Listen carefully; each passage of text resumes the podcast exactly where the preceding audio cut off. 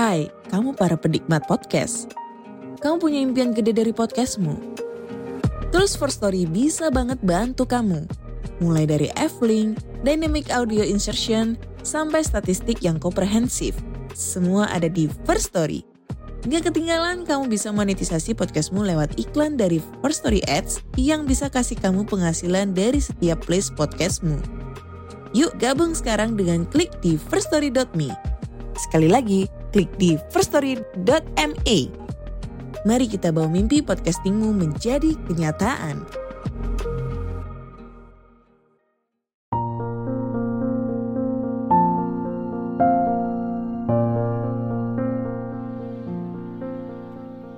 Teh, aku sering dengar pernyataan kalau nenek moyang kita itu sejenis kera atau simpanse.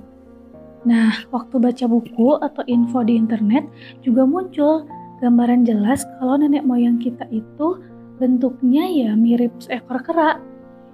Nah, tapi kalau dalam keilmuan evolusi sendiri, emang bener ya teh kalau nenek moyang kita itu seekor kera?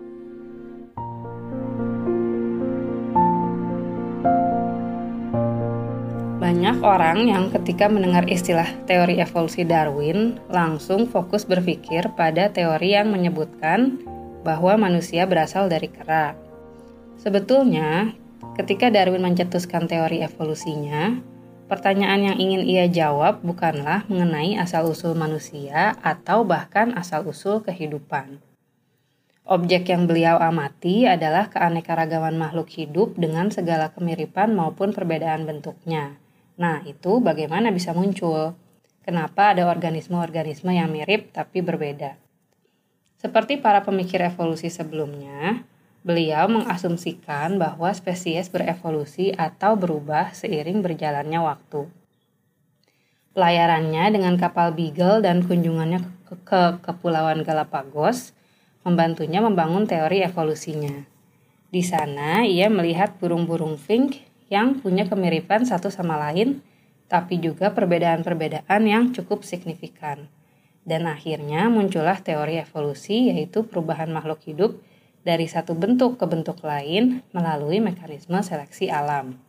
Itu sebetulnya inti dari teori evolusi Darwin. Tapi tentu saja, teori ini implikasinya bisa ke mana-mana.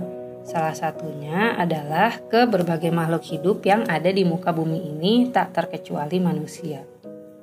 Bagaimana sejarah hidup manusia kalau dilihat dari framework teori evolusi Darwin? Manusia bentuknya seperti sekarang itu gimana ceritanya? Ketika dilihat dari kacamata teori evolusi Darwin, ya jelas satu, spesies manusia itu nggak mungkin tercipta begitu saja.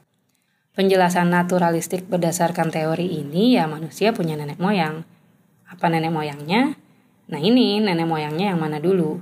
Nggak tepat sebetulnya ketika langsung bilang bahwa nenek moyang manusia adalah kera. Apalagi kalau kera yang dimaksud itu adalah spesies yang kita tahu saat ini seperti simpanse. Penjelasan mengenai hal ini bisa kita mulai dari pohon kekerabatan. Pohon kekerabatan itu adalah sebuah pohon yang menunjukkan hipotesis kekerabatan antar makhluk hidup. Kenapa hipotesis? Karena hubungan antar anggotanya masih bisa berubah-ubah bergantung pada data atau metode yang dipakai. Teman-teman bisa lihat dokumen pohon kekerabatan di description box ya, biar lebih jelas. Linknya sudah diletakkan di sana. Nah, kalau kita lihat salah satu contoh ke pohon kekerabatan yang ada, Homo sapiens itu punya kerabat-kerabat yang sudah punah. Kita bisa memperkirakannya dari bukti fosil. Coba kita lihat pohon A di sebelah kanan ya. Dari fosil-fosil yang ada, kerabat terdekat Homo sapiens itu adalah kelompok yang isinya Homo neanderthalensis dan Homo ergaster. Mereka semua diturunkan dari suatu nenek moyang, yaitu nomor 6 Nah, nomor 6 atau yang di titik percabangan yang saya kasih nomor 6 itu menggambarkan sebuah nenek moyang bersama dari suatu kelompok. Nah, apa bentuk si nenek moyang itu atau si nomor 6 ini? Ya Allah alam sebetulnya itu kan nenek moyang hipotetikal atau perkiraan saja yang berasal dari asumsi bahwa setiap organisme itu punya nenek moyang. But anyway, dari bentukan Homo sapiens saat ini dan fosil-fosil Homo sapiens terdahulu serta fosil-fosil Homo neanderthalensis dan ergaster bisa dibuat sebuah prediksi atau perkiraan seperti apa bentukan nenek moyang perkiraan ini. Nah, lalu si nenek moyang 6 ini pun diturunkan dari nenek moyang terdekat dia yaitu nomor 5. Terus begitu sampai kita ketemu nenek moyang dari semua genus Homo yaitu nomor 1. Bentukannya seperti apa? Ya lagi-lagi wallahu alam tapi cuma bisa diperkirakan dari bentuk-bentuk keturunannya yang ada saat ini. Kalau ditarik lagi ke belakang, kita lihat sekarang pohon sebelah kiri, nenek moyang semua genus Homo itu diturunkan lagi dari nenek moyang hominini, yang juga adalah nenek moyangnya Australopithecus. Terus ditarik ke belakang, ada nenek moyang bersama antara hominini dengan simpanse yang kita kenal sekarang. Gitu. Nah, jadi kalau buat pernyataan bahwa manusia itu nenek moyangnya adalah kera, ini harus diklarifikasi sebenarnya. Maksudnya gimana? Kalau orang yang kurang paham mengenai teori evolusi akan langsung berpikir kepada kera yang dimaksud adalah yang kita tahu saat ini ya seperti simpanse atau bahkan orang hutan dan lain-lain. Padahal kalau kita lihat hipotesis kekerabatannya ya jalan ceritanya nggak seperti itu. Nah, saya cerita seperti ini bukan artinya untuk membuat pro teori evolusi ya, karena tetap saja berdasarkan teori evolusi manusia harus punya nenek moyang yang itu bertentangan dengan pemahaman kita soal penciptaan Nabi Adam. Insya Allah akan dibahas lebih lanjut di episode selanjutnya.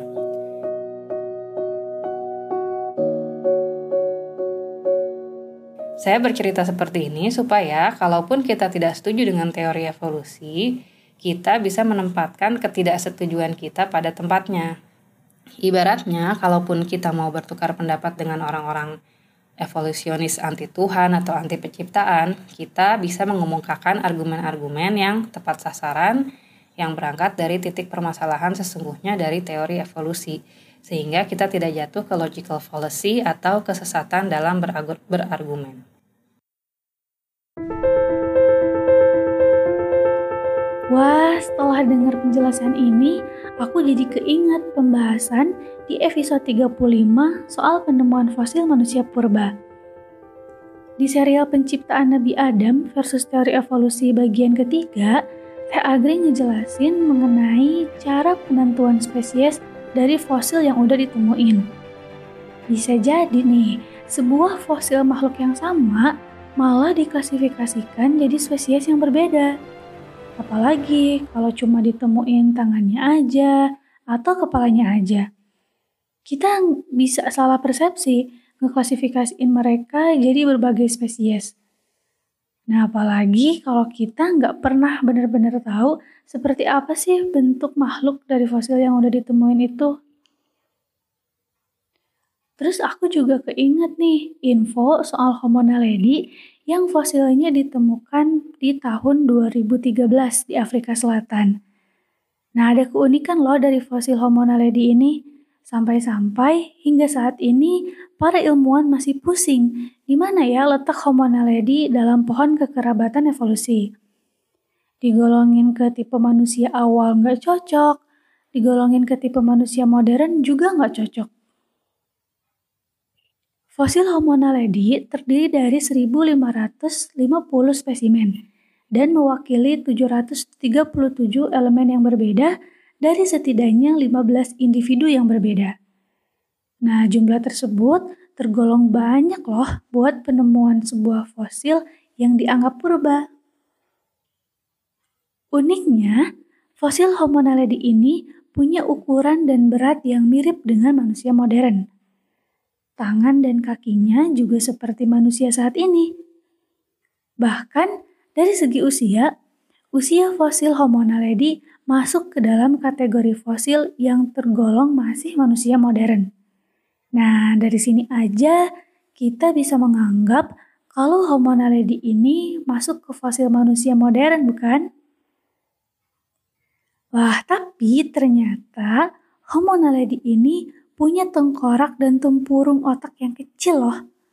Nah, tempurung otak yang kecil ini jadi ciri dari spesies hominin awal yang hidup antara 4 juta hingga 2 juta tahun yang lalu.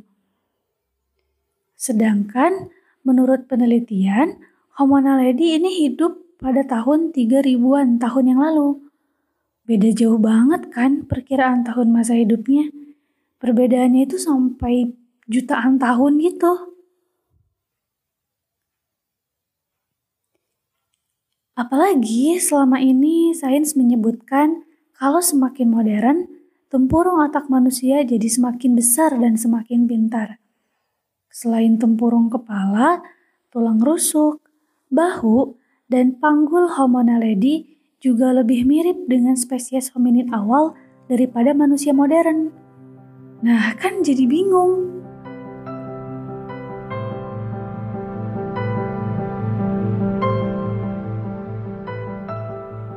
Oh iya teh, aku juga pernah dengar kalau kera atau simpanse itu memiliki kemiripan DNA dengan manusia hingga 98%.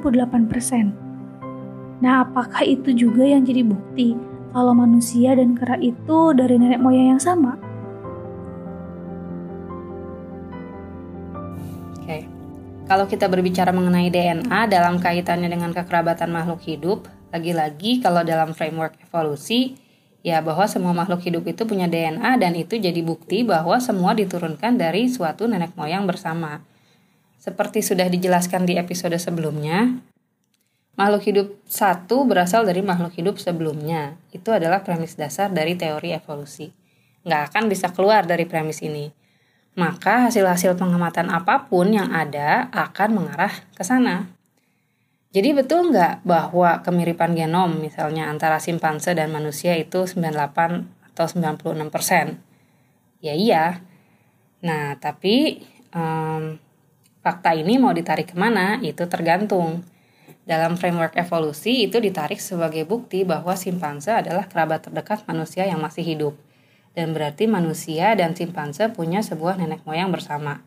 Sesuatu seperti makhluk seperti kera gitu ya, some ape-like creature, yaitu valid-valid aja dalam kacamata evolusi. Tapi kalau kita mau keluar dari premis itu kan bisa-bisa aja. Kesamaan genom nggak harus disimpulkan sebagai bukti kekerabatan atau asal-muasal dari suatu nenek moyang bersama. Justru bisa kita tarik sebagai bukti yang memperkuat adanya satu pencipta kehidupan. Keseragaman, keteraturan, dari contoh DNA makhluk hidup aja – itu layaknya signature mark ya dari seorang pelukis. Malah saya jadi ingat sebuah ayat Quran yang berbunyi, Bismillahirrahmanirrahim. Allah tidak mempunyai anak dan tidak ada Tuhan yang lain bersamanya. Sekiranya Tuhan banyak, maka masing-masing Tuhan itu akan membawa apa makhluk yang diciptakannya, dan sebagian dari Tuhan-Tuhan itu akan mengalahkan sebagian yang lain. Maha suci Allah dari apa yang mereka sifatkan itu. Surah Al-Mu'minun ke-23 ayat 91. Jadi justru adanya DNA atau kemiripan-kemiripan apa pun itu pada makhluk hidup bisa kita tarik sebagai bukti adanya kesatuan penciptaan. Kesatuan yang menciptakan. Wallahu a'lam bishawab.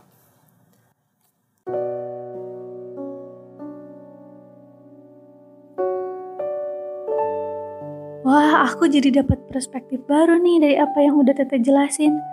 Ternyata dari hasil penelitian kesamaan DNA tersebut, kita sebagai manusia bisa mengartikannya menjadi beraneka macam. Nah, sebagai seorang Muslim yang sudah tahu mengenai konsep ketuhanan, kemiripan DNA tersebut bisa kita artikan bahwa ada satu pencipta, yaitu Allah, sehingga ada kemiripan-kemiripan dari makhluk ciptaannya. Beda lagi kalau yang mempelajarinya tidak memiliki keyakinan adanya Sang Pencipta. Mereka akan membuat hipotesis-hipotesis yang tidak berkaitan dengan ketuhanan. Oh iya, aku juga jadi ingat sama Quran Surat Al-Baqarah ayat 164. Di situ Allah dengan sangat tegas bilang kalau fenomena di alam adalah tanda-tanda keesaan dan kebesaran Allah bagi kaum yang memikirkan. Begini bunyi ayatnya. Sesungguhnya, dalam penciptaan langit dan bumi, pergantian malam dan siang, bahtera yang berlayar di laut membawa apa yang berguna bagi manusia dan apa yang Allah turunkan dari langit berupa air, lalu dengan air itu ia hidupkan bumi sesudah matinya, dan dia sebarkan di bumi itu segala jenis hewan dan pengisaran angin dan awan yang dikendalikan antara langit dan bumi. Sungguh, ada tanda-tanda keesaan dan kebesaran Allah bagi kaum yang memikirkan. Nah, semoga aku dan teman-teman pendengar podcast cerita sejarah Islam bisa tetap istiqomah dalam mendalami ilmu untuk menjadi hamba terbaik Allah ya, termasuk dalam mempelajari sains. Semoga ke depannya akan lahir kembali generasi-generasi Islam yang nggak memisah-misahkan lagi pelajaran sains dan agama. Seolah-olah keduanya adalah hal yang bertolak belakang. Karena bagaimana mungkin bisa lahir Ibnu Sina baru di bidang kedokteran, Al-Hawrizmi baru di bidang matematika, Jabir Al-Hayyan di bidang kimia, kalau generasi muslim masih mengkotak-kotakan sains dan agama, seolah mereka tidak berhubungan. Padahal sains adalah salah satu senjata agar kita bisa mengelola titipan berupa bumi Allah dengan lebih baik lagi. Oke, perjumpaan kita di bagian keempat serial penciptaan Nabi Adam versus teori evolusi sampai di sini dulu ya. Saya, Sofia, pamit undur diri dan sampai jumpa di episode selanjutnya.